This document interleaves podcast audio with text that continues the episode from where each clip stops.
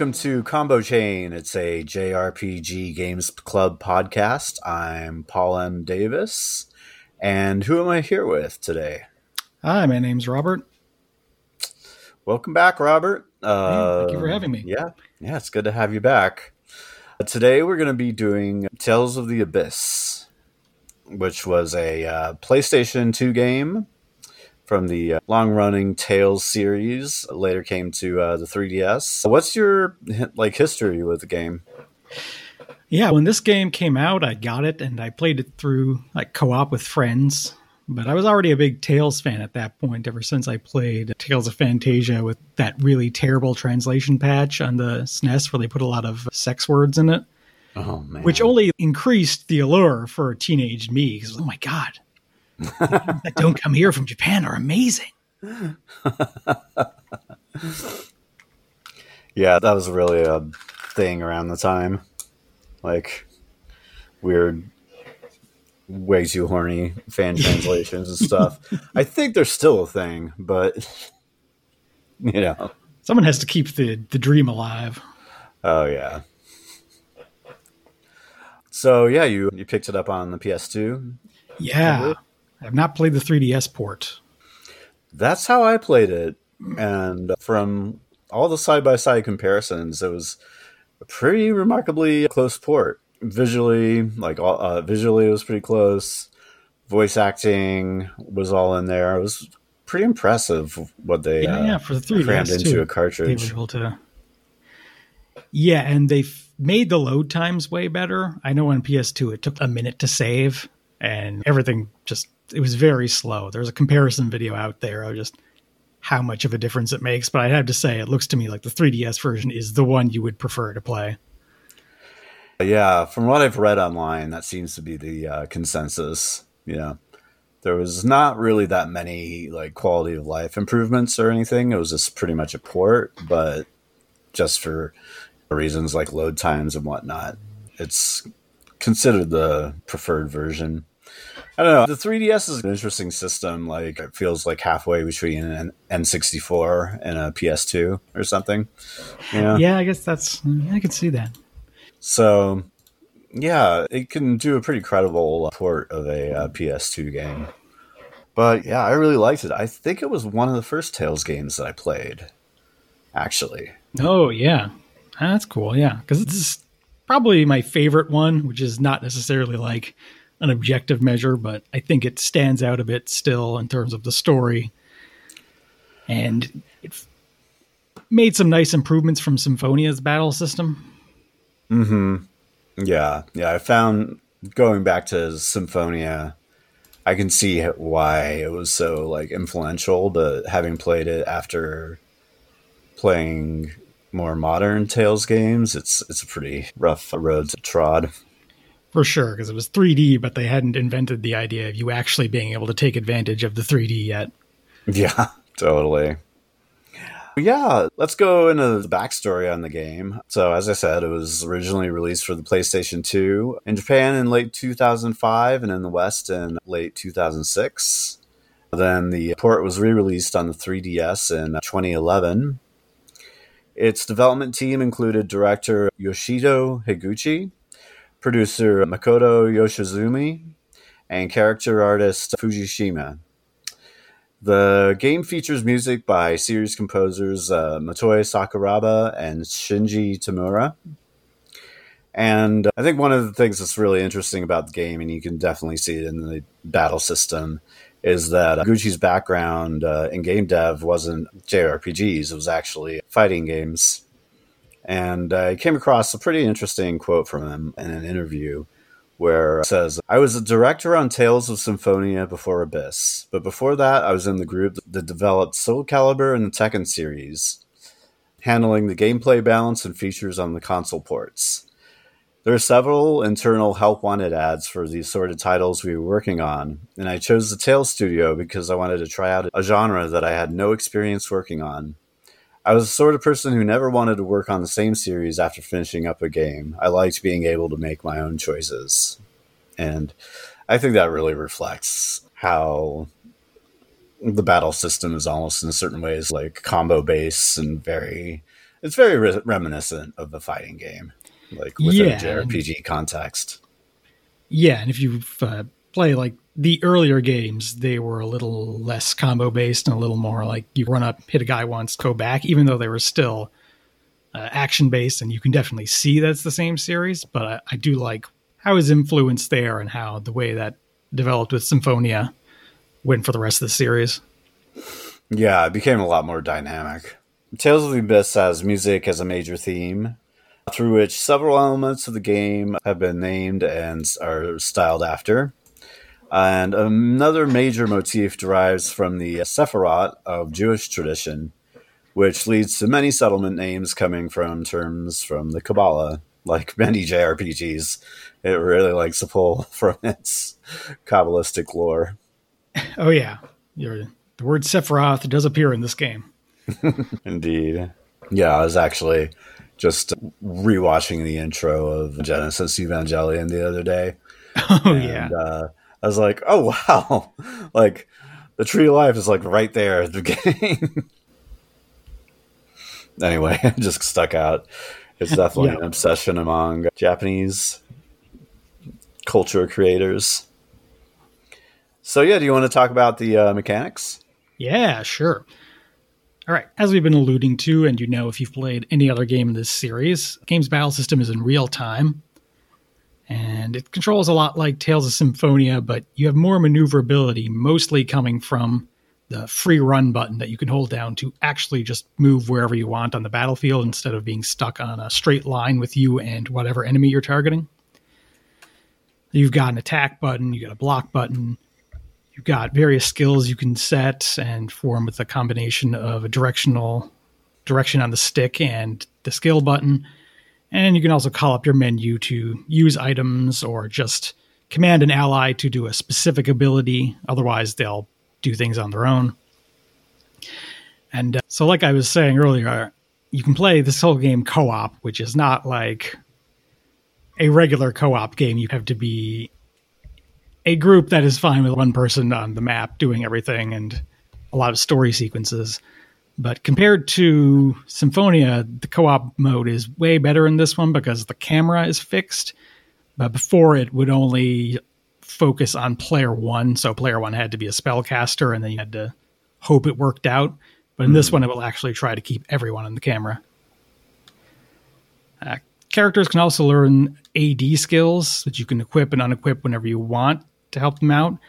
And you get them use these things called capacity cores, which are items that also give you a stat bonus when the character levels up. So you have a limited degree of customization, not a huge amount. It's still a JRPG style uh, character building. But once a certain statistic has a large enough bonus, then you'll automatically learn the appropriate AD skill. Another new system in Abyss is the Field of Phonons, or FOF, which works like whenever someone uses an elementally aligned spell or skill, it'll put a little circle on the ground that corresponds to that element. So if you stack a few same element skills in one place, you'll eventually activate the FOF. And once it's fully powered up, skills that you use inside it will uh, get stronger or gain that elemental attribute, and you'll gain whole new abilities from it. Enemies can use them just as much as you can. So that's not like that could be a really major part of the battle system. It's not that important. You can just do whatever, but it is a neat idea that sort of encourages you to use that 3D space. Yeah, it is a neat idea. Every Tales game I play, I go through all the tutorials and learn what the new kind of gimmick it to the fighting is. And at some point, I just resort to like button mashing. Yeah, it's almost like a JRPG thing a lot of the times. Once you get strong enough, you're not worrying as much about regular fights. yeah. As with uh, Tales of Symphonia and other future Tales games, you have the overlimit mode that you can engage when the overlimit bar is full. And it, that raises when you complete combos, make critical hits. And when you're in overlimit mode, you are stronger and can't be staggered as much, I think. But also, you can use your mystic arts, which are like your big, most powerful super attacks that come with a cutscene and everything. So every character's got one of those, but also an extra one you can get on repeat plays. And some of the bosses have them uh, as well. Usually, like the big storyline bosses will just sometimes interrupt you with a cutscene and absolutely wreck your entire party. Yeah, totally.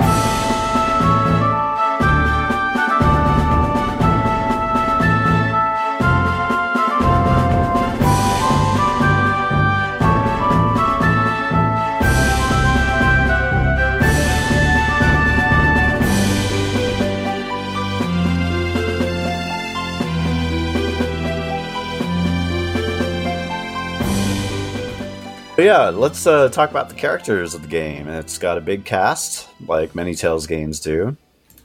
And one of my favorites, I think. You start out with the main protagonist, which is uh, Luke fon Fabre. He's an am- amnesiac aristocrat who is confined to his family's manor following a kidnapping seven years ago. There's Tear Grants, a seventh fonist who re- promises to return Luke to his manor after he accidentally transports him into Malkuth territory. There's Jade Curtiss, a, car- a colonel in the Malkuth Empire's military, who travels the land in a dreadnought called the Tartarus. Anise Tatlin, a Fon Master guardian whose family was once stricken by massive debt due to the wanton actions of her gullible father and her trusting mo- mother. Guy Cecil, who's a childhood friend and a servant of the Fabre household. He basically departs in search of Luke following his accidental teleportation.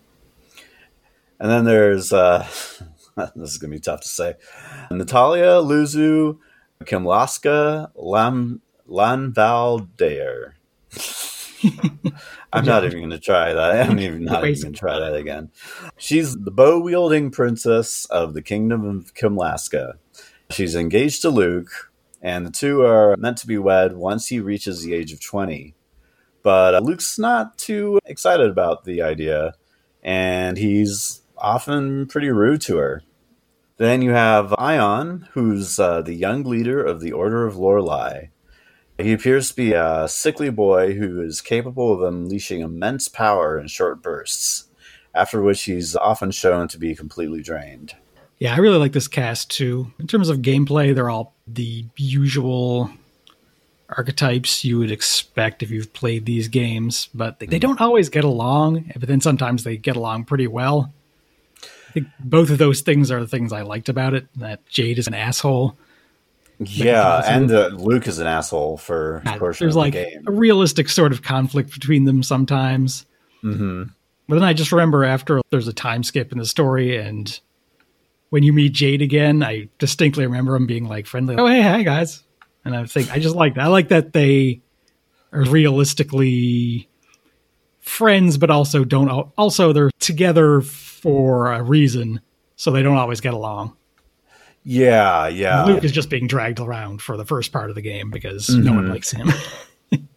it's an interesting game because, as far as I wouldn't say the first few hours are tough to get through, but you start with an unlikable protagonist, a story that's confusing, and uh, it just takes a little while to get going. So, yeah, it's a bold move from a storytelling perspective. Yeah, Luke changes more through the story than like your average JRPG protagonist who goes from I don't know a good guy to a gooder guy or whatever. Yeah. A lot of the time that's pretty flat, but I think Luke actually is one of the most dynamic JRPG characters I've ever seen. Yeah, I totally agree. Right, so, so, we want to talk about the uh, antagonists? Yeah, so most of the antagonists in the game are these guys, the six god generals who serve the Order of Lorelei. So, you know, your standard thing, you've got a specifically numbered group of enemies for you to fight. First one, you got Arietta the Wild. She is a little girl who was orphaned at a young age and adopted by a family of Ligers, which are, I think, not like real world lagers, but you got you can you get an idea what that is. It'd and be real cool if it was if they were. Yeah. But I like how like the first boss in the game is you just killing her adopted mom, and whereas normally that boss would just be okay, here's an enemy for you to fight. It comes up in the story afterwards. Right. She's mad at you for that for a pretty good reason. You've got Largo the Black Lion. Uh, he's a really big dude, really strong, heavy armor. He has a scythe, so generally a cool dude.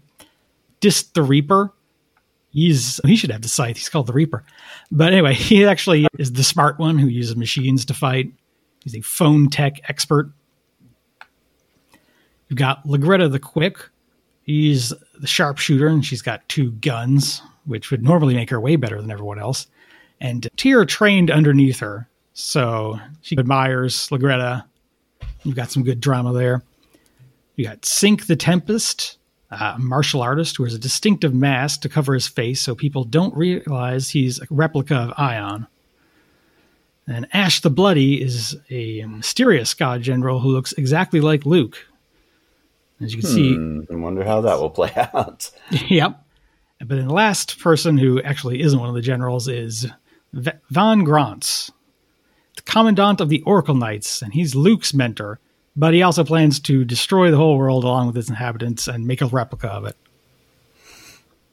Yeah, moving on to just talking about the basic setting of the story. Tales of the Abyss takes place on uh, Auldrant, a planet composed of elementary particles called fonons. For most of uh, its history, only six fonons were known to exist, representing the elements of shadow, earth, wind, water, fire, and light.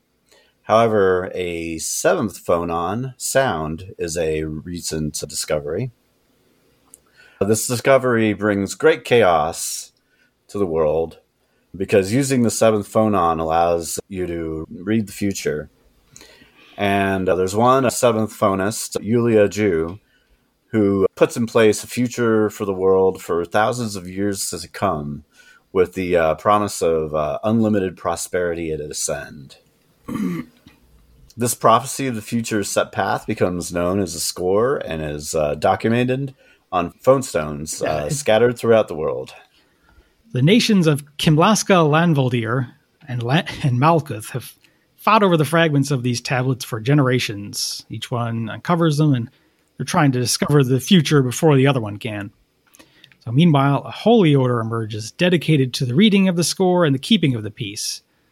It's called the Order of Lorelei, and it's headed by a Fon Master, maintaining religious, political, and military branches. Finally, the score and its promise of prosperity lead to a dangerous complacency within the general population of Auldrant, even up to the point where there was a massacre of all the people living on an island called Hod, and total destruction of the landmass, and everyone's more or less puts up with that because it was predicted in the score. Yeah, they're they're pretty much just living out the worst case scenario of being able to uh, see your future. And that whole thought experiment where it's would you change anything? Do you have any free will? They've pretty much decided they don't. Or at least uh, society as a whole. So yeah, when the game starts out, Luke is uh, the young scion of uh, House Fabre, which is a noble house in the kingdom of Kimlasca.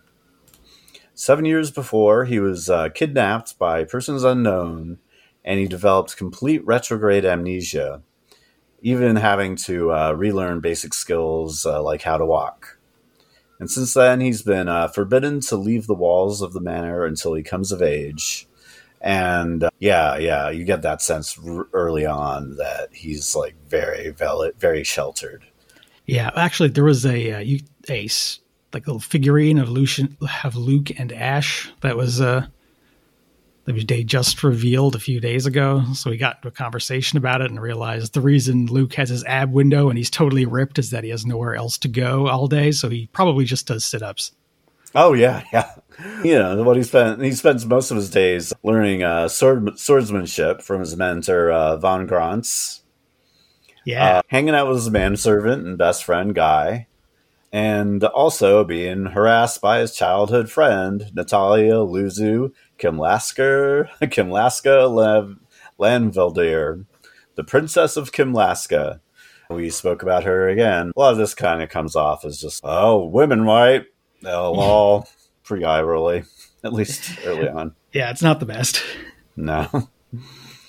However, Luke's kind of comfortable but very cloistered life is totally torn apart when a mysterious Fonist named Tear Grants infiltrates his manor and attempts to assassinate Van.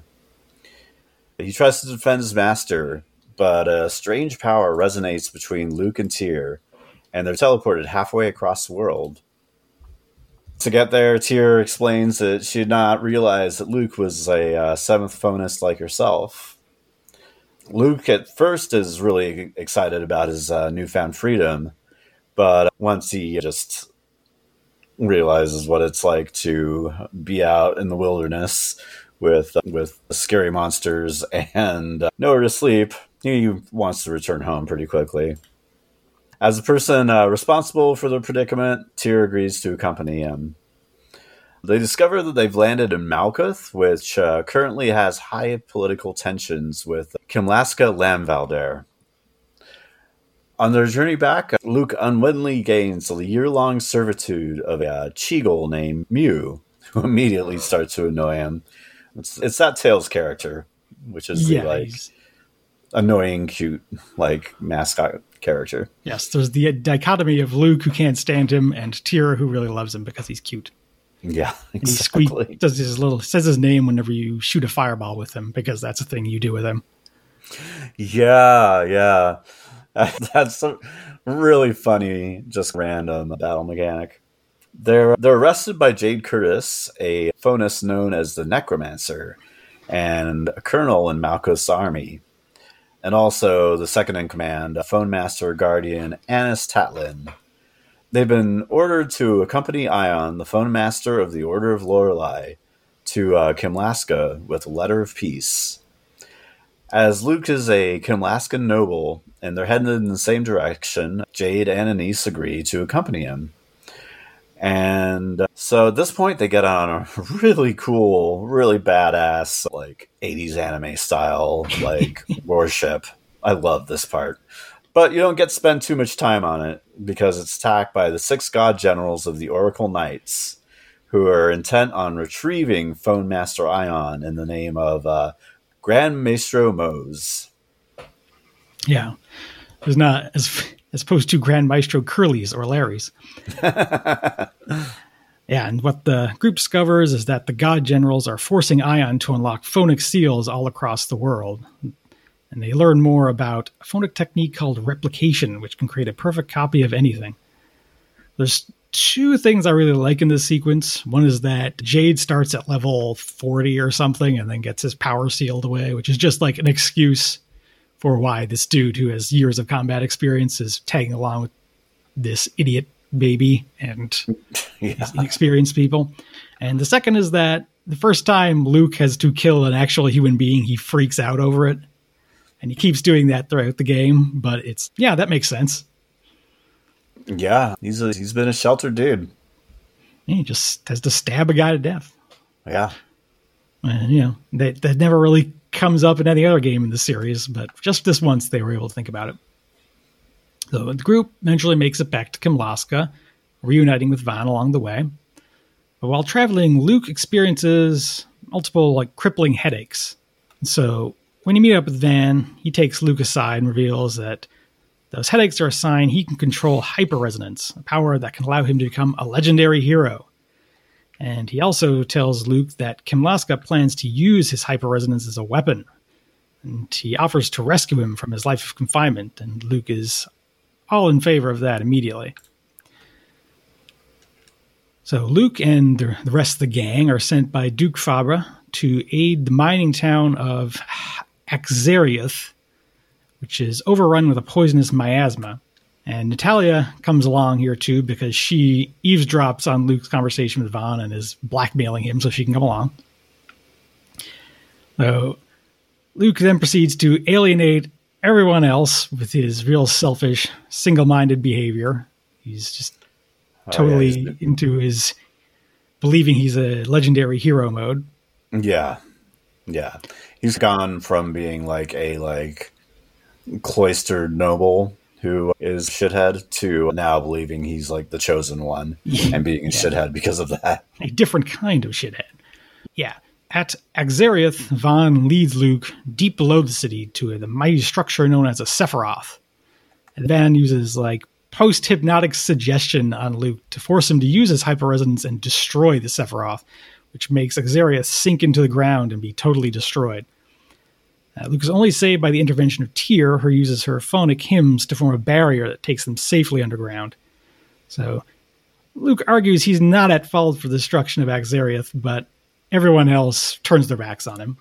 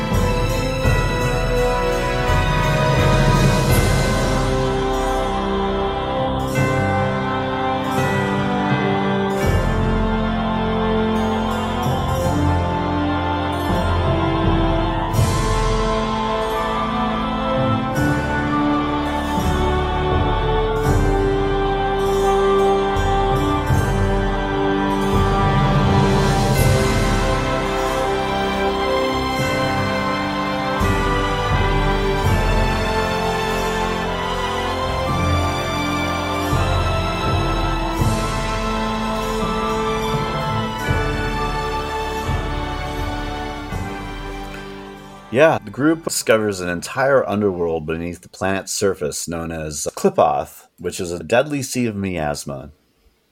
The world they know is actually being held aloft by the poisonous miasma of the Sephiroth. Tear also reveals that she was born in the uh, Qliphoth, in a place called uh, Yulia City. Luke's comatose at this point from uh, his use of his hyperresonance, and uh, it's then revealed that he's a replica of the god general Asch, who was created as a decoy to cover up Van's kidnapping of the real Luke fon Fabre. Asch was too strong willed to be brainwashed by Van and instead became a double agent. Despite this, he hates Luke for usurping his life and becoming too narrow minded and weak willed against uh, Van's plot. And the group decides to abandon Luke to join Asch in chasing after Van, but Tear stays behind. And when Luke regains consciousness, uh, this is where we finally get a change of heart in him, and he vows to change himself for the better.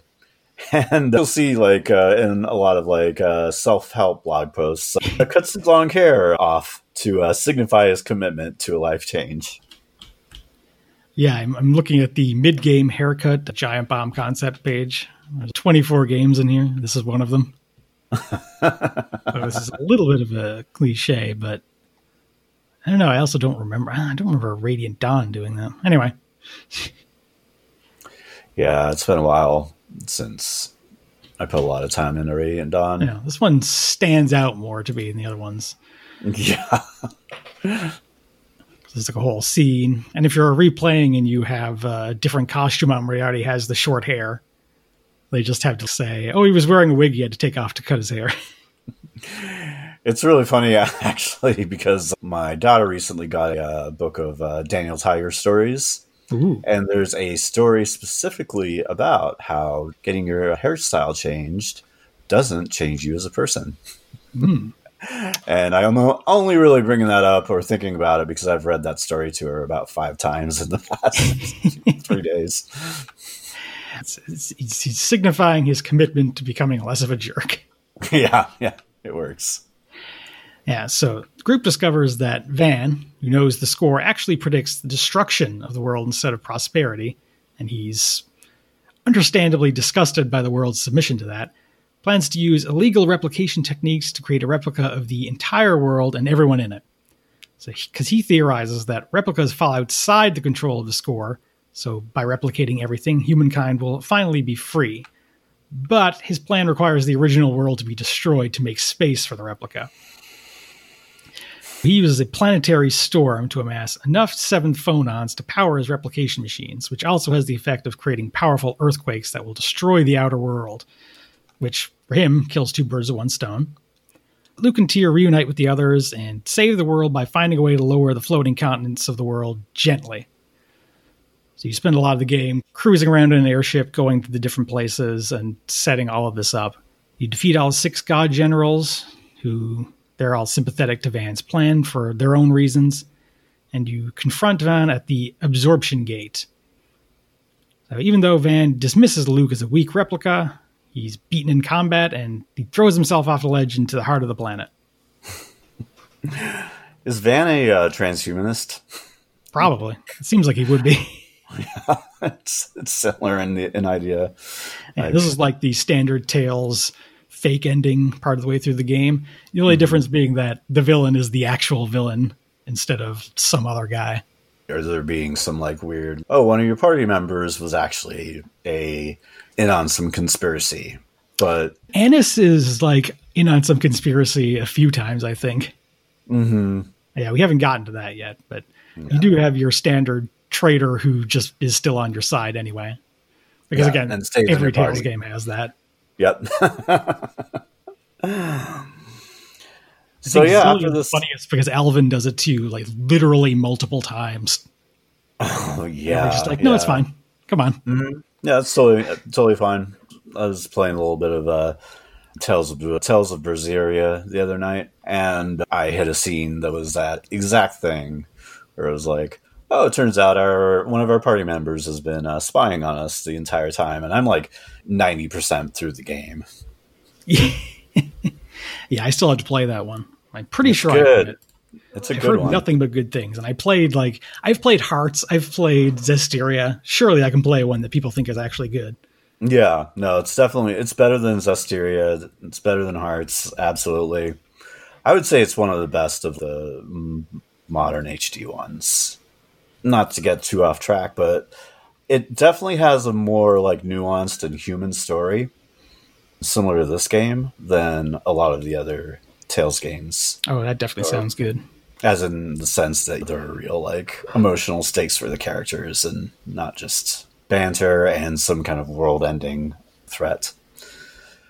But yeah, after getting back to Abyss, several months later, Luke's still struggling with his nature as a replica, believing that he has no right to usurp what's rightfully Asch's place in the world.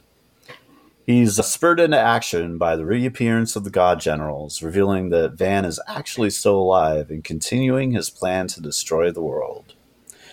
Worse still, uh, Van has assimilated Lorelei, who's a powerful being said to be the personification of the seventh fonon, into himself, granting him incredible power and causing the poisonous miasma to leak through the world. Ion's killed by Mohs by making him read the planetary score after Anise betrays the group, having been blackmailed by Mohs into acting as a spy. Basically, Mo's blind faith in the prosperity promised by the score uh, led to him aligning with Van. So, Dist places a fonic glyph on Mohs at his request in order to control the seventh fonon and become the new Fon Master.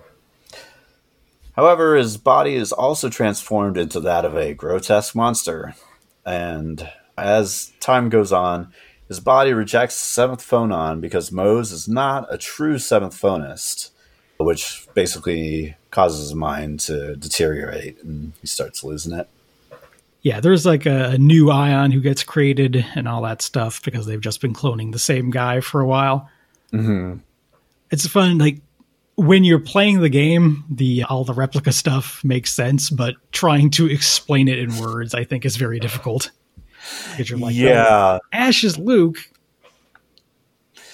Yeah, it's the kind of thing where if you're like following the story pretty well, you get the gist of it, which is enough. Yeah, yeah. It's it's not too complicated, it's just hard to explain. Yeah. So anyway, yeah. The group, understanding the difficult position Anise was in, forgives her, and they pursue Van to his stronghold, a replica of his destroyed hometown, which is now renamed Eldrant. Got Eldrant and Auldrant. It's a bit weird to keep track of these things. Mm-hmm. To free Lorelei from Van's grasp, they have searched for and retrieved two items gifted to them by Lorelei: the key of Lorelei, which is a sword that Asch gets, and the jewel of Lorelei, which Luke gets. With the willing sacrifice of the replicas that Van hoped to populate his new world, Luke and Asch use hyperresonance to completely neutralize the miasma. But the strain of that causes Luke to develop a terminal condition, which he hides from everyone but Tear and Jade. So the group fights the remainder of the God Generals after defeating Mohs at the Radiation Gate in his giant monster form. And when you get deep inside, Luke and Asch are separated from the rest of the group, and they realize they're in a room that is built such that only one of them can escape. And they have to fight to determine who should proceed and fight Van, but also to settle their own you know, internal conflict and establish themselves as individuals and all that good character stuff. And obviously, Luke is victorious because you're playing as him, and Asch gives him the key of Lorelei. Luke is on his way to confront Van. Asch truly accepts himself as Luke fon Fabre and dies while holding off a wave of replica soldiers. The group finally confronts Van at the heart of Eldrant. And through battle, they force him to draw on more of Lorelei's power, which causes him to lose control of the being in the process. Then, with the aid of a fonic hymn passed down by Yulia, Luke defeats Van and uses the completed key of Lorelei to free Lorelei. The impact of the release causes the destruction of Eldrant because what good final boss fortress doesn't break. And Luke is cast down to the earth alongside Asch's body. Now we cut to two years later when Tear and the other group members are commemorating Luke and Asch's sacrifice at the site of Eldrant's fall, Then, just as they're about to leave, a mysterious figure walks through the flowers towards them. It was supposedly an amalgamation of Luke and Asch. Honestly, I don't know if I picked up on that the first time I played, but that is the idea. Yeah, it's a little bit of a uh, ambiguous way to end things. That's cool, though. A bit of ambiguity in ending. Yeah, me too. Me too.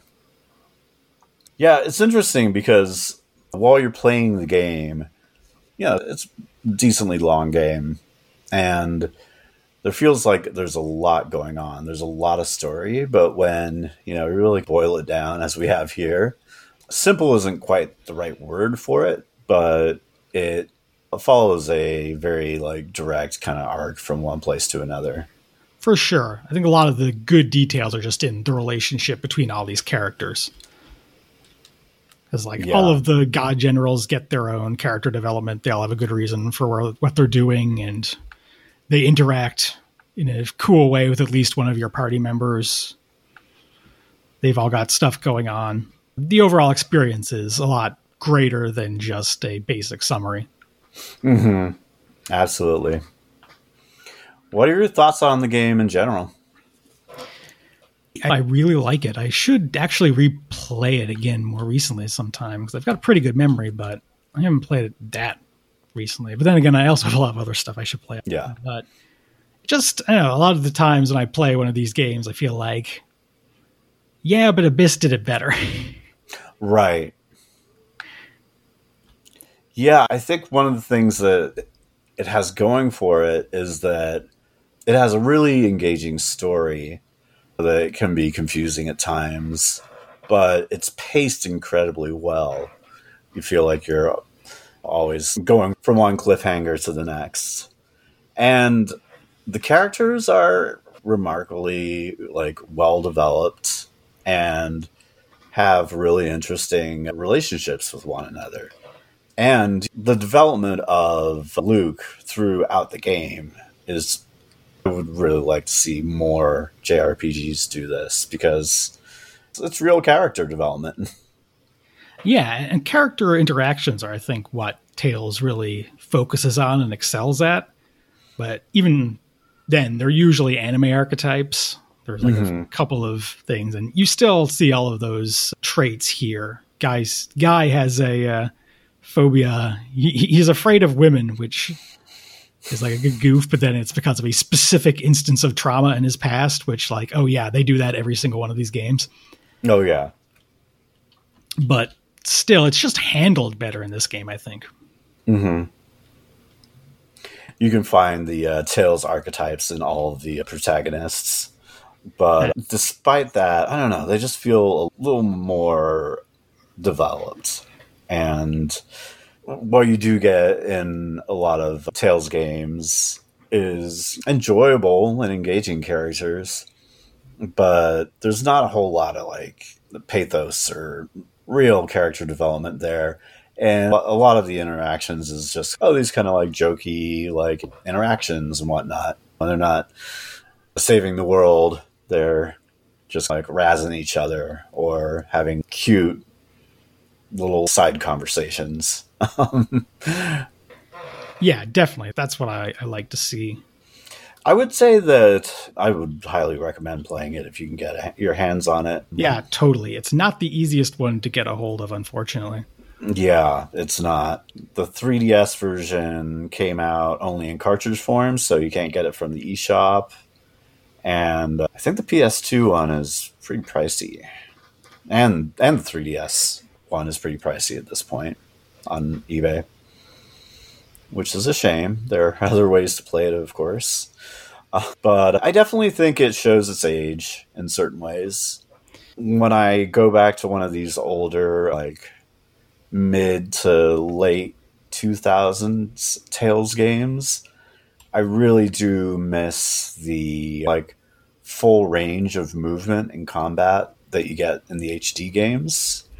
Yeah, for sure. They've kept iterating on that and they've made it even better over time. Hmm Yeah, it just feels the combat in the games from this era is definitely really engaging and fun, but it just feels a little simpler and like I said, just button mashy without a lot of like controlling your battleground and whatnot that you get in the modern games. And even though I think the story is paced really well, I do think that some of the kind of side tracks that you have to go on, and uh, there's a couple of just tedious fetch quest type things that are definitely a uh, sign of games from this era. I would say the story is well paced. The gameplay isn't always as well paced. Yeah, I think that's fair. Uh, this, this, does have the best Namco Bandai themed. We're going to make references to our other games area because you can play a little Dragon Slayer minigame. So it's objectively the best one. And listen to the um, Metro Cross music also. Oh, nice. But I would definitely highly recommend going back to it. If you dig Tales games, you know, I picked up Tales of Vesperia not a while ago when it was remastered on Switch. And that game is really held in high regard. And it's a pretty good game, but it, as far as Tales game from that general era, I don't really think it holds a candle to, to Abyss. Yeah, I thought the same thing actually while I was playing it. It looks nicer and has a lot of good things in it, though. Uh, yeah, but it's just you know, I, I like the story in this one, and the characters a bit better. And I know in Vesperia, I just every time they made you do a solo fight, it was really hard. Hmm. Yeah, yeah. The battles are really. Di- There's really a really kind of... weird uh, difficulty balance. Hmm. Yeah, I totally agree. And that's another one that I feel like that one takes even longer to like really get moving. But yeah, is there anything you'd like to add?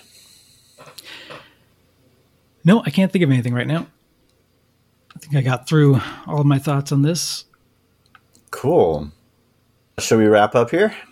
I think we should. Okay, cool. Is there anything you'd like to plug or anything that you want people to uh, check out? Places they can find you on the internet? Probably. Uh, you want to find me on the internet? I just have a Twitter account at Peter is Cuter. I'm sure Apollo will link that in. Mm-hmm.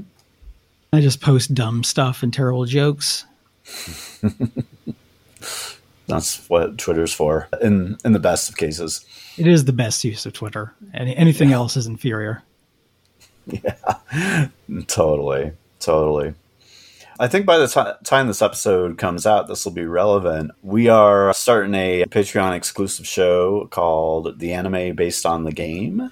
And uh, so for five bucks a month on our Patreon, you can get access to a monthly show where we're going to be do- covering anime, movies, books, OVAs, all kinds of stuff. And uh, yeah, so we've got a couple ringers that we're starting out with Final Fantasy The Spirits Within and uh, the new Monster Hunter movie.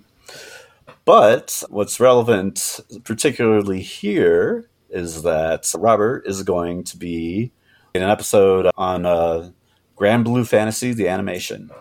And I know you're a big Granblue person, and I yeah, know very little about it, so I'm looking forward to learning. Yeah, I wanted an excuse to watch the show that I don't think will be very good, and also to talk about actual Granblue stuff that is good. Well, while sounds- here, say I watched in the theater Final Fantasy Spirits Within. The projector broke. We got a voucher to go see, you know, a movie, get a free ticket, which we used to watch uh, Final Fantasy The Spirits Within again. And to this day, I don't know why we made that decision. yeah. When I saw it in the theater, I was both drunk and had taken a pain pill. I loved it. I thought it was phenomenal at the time because I was like high out of my mind. But uh, we'll see how it goes this time. I, I just watched a few minutes of the other day. I was like, oh man. And uh, yeah, there's going to be a lot of dunks in this series. yes. Should be, should be a good time. Um, definitely. But yeah, to sign up for that, it's basically the $5 per month tier. And uh, you can go to patreon.com backslash mirror image studios and i'll have a link in the show notes yeah, other than that, thank you for listening. If you want to rate and review us on uh, Apple Podcasts and elsewhere, that would be awesome. Also, check out Megaten Marathon. We're finally doing a Nocturne pretty soon here, which will be a beast. It's taken us about four or five years to build up our will to do it. But yeah, we're looking forward to that. So yeah, Megaten Marathon, the uh, Shin Tensei and Persona podcast that I also co-host. And uh, yeah, thanks so much for listening. And thanks for being on again, Robert. Yeah, uh, anytime, basically. This is always a lot of fun.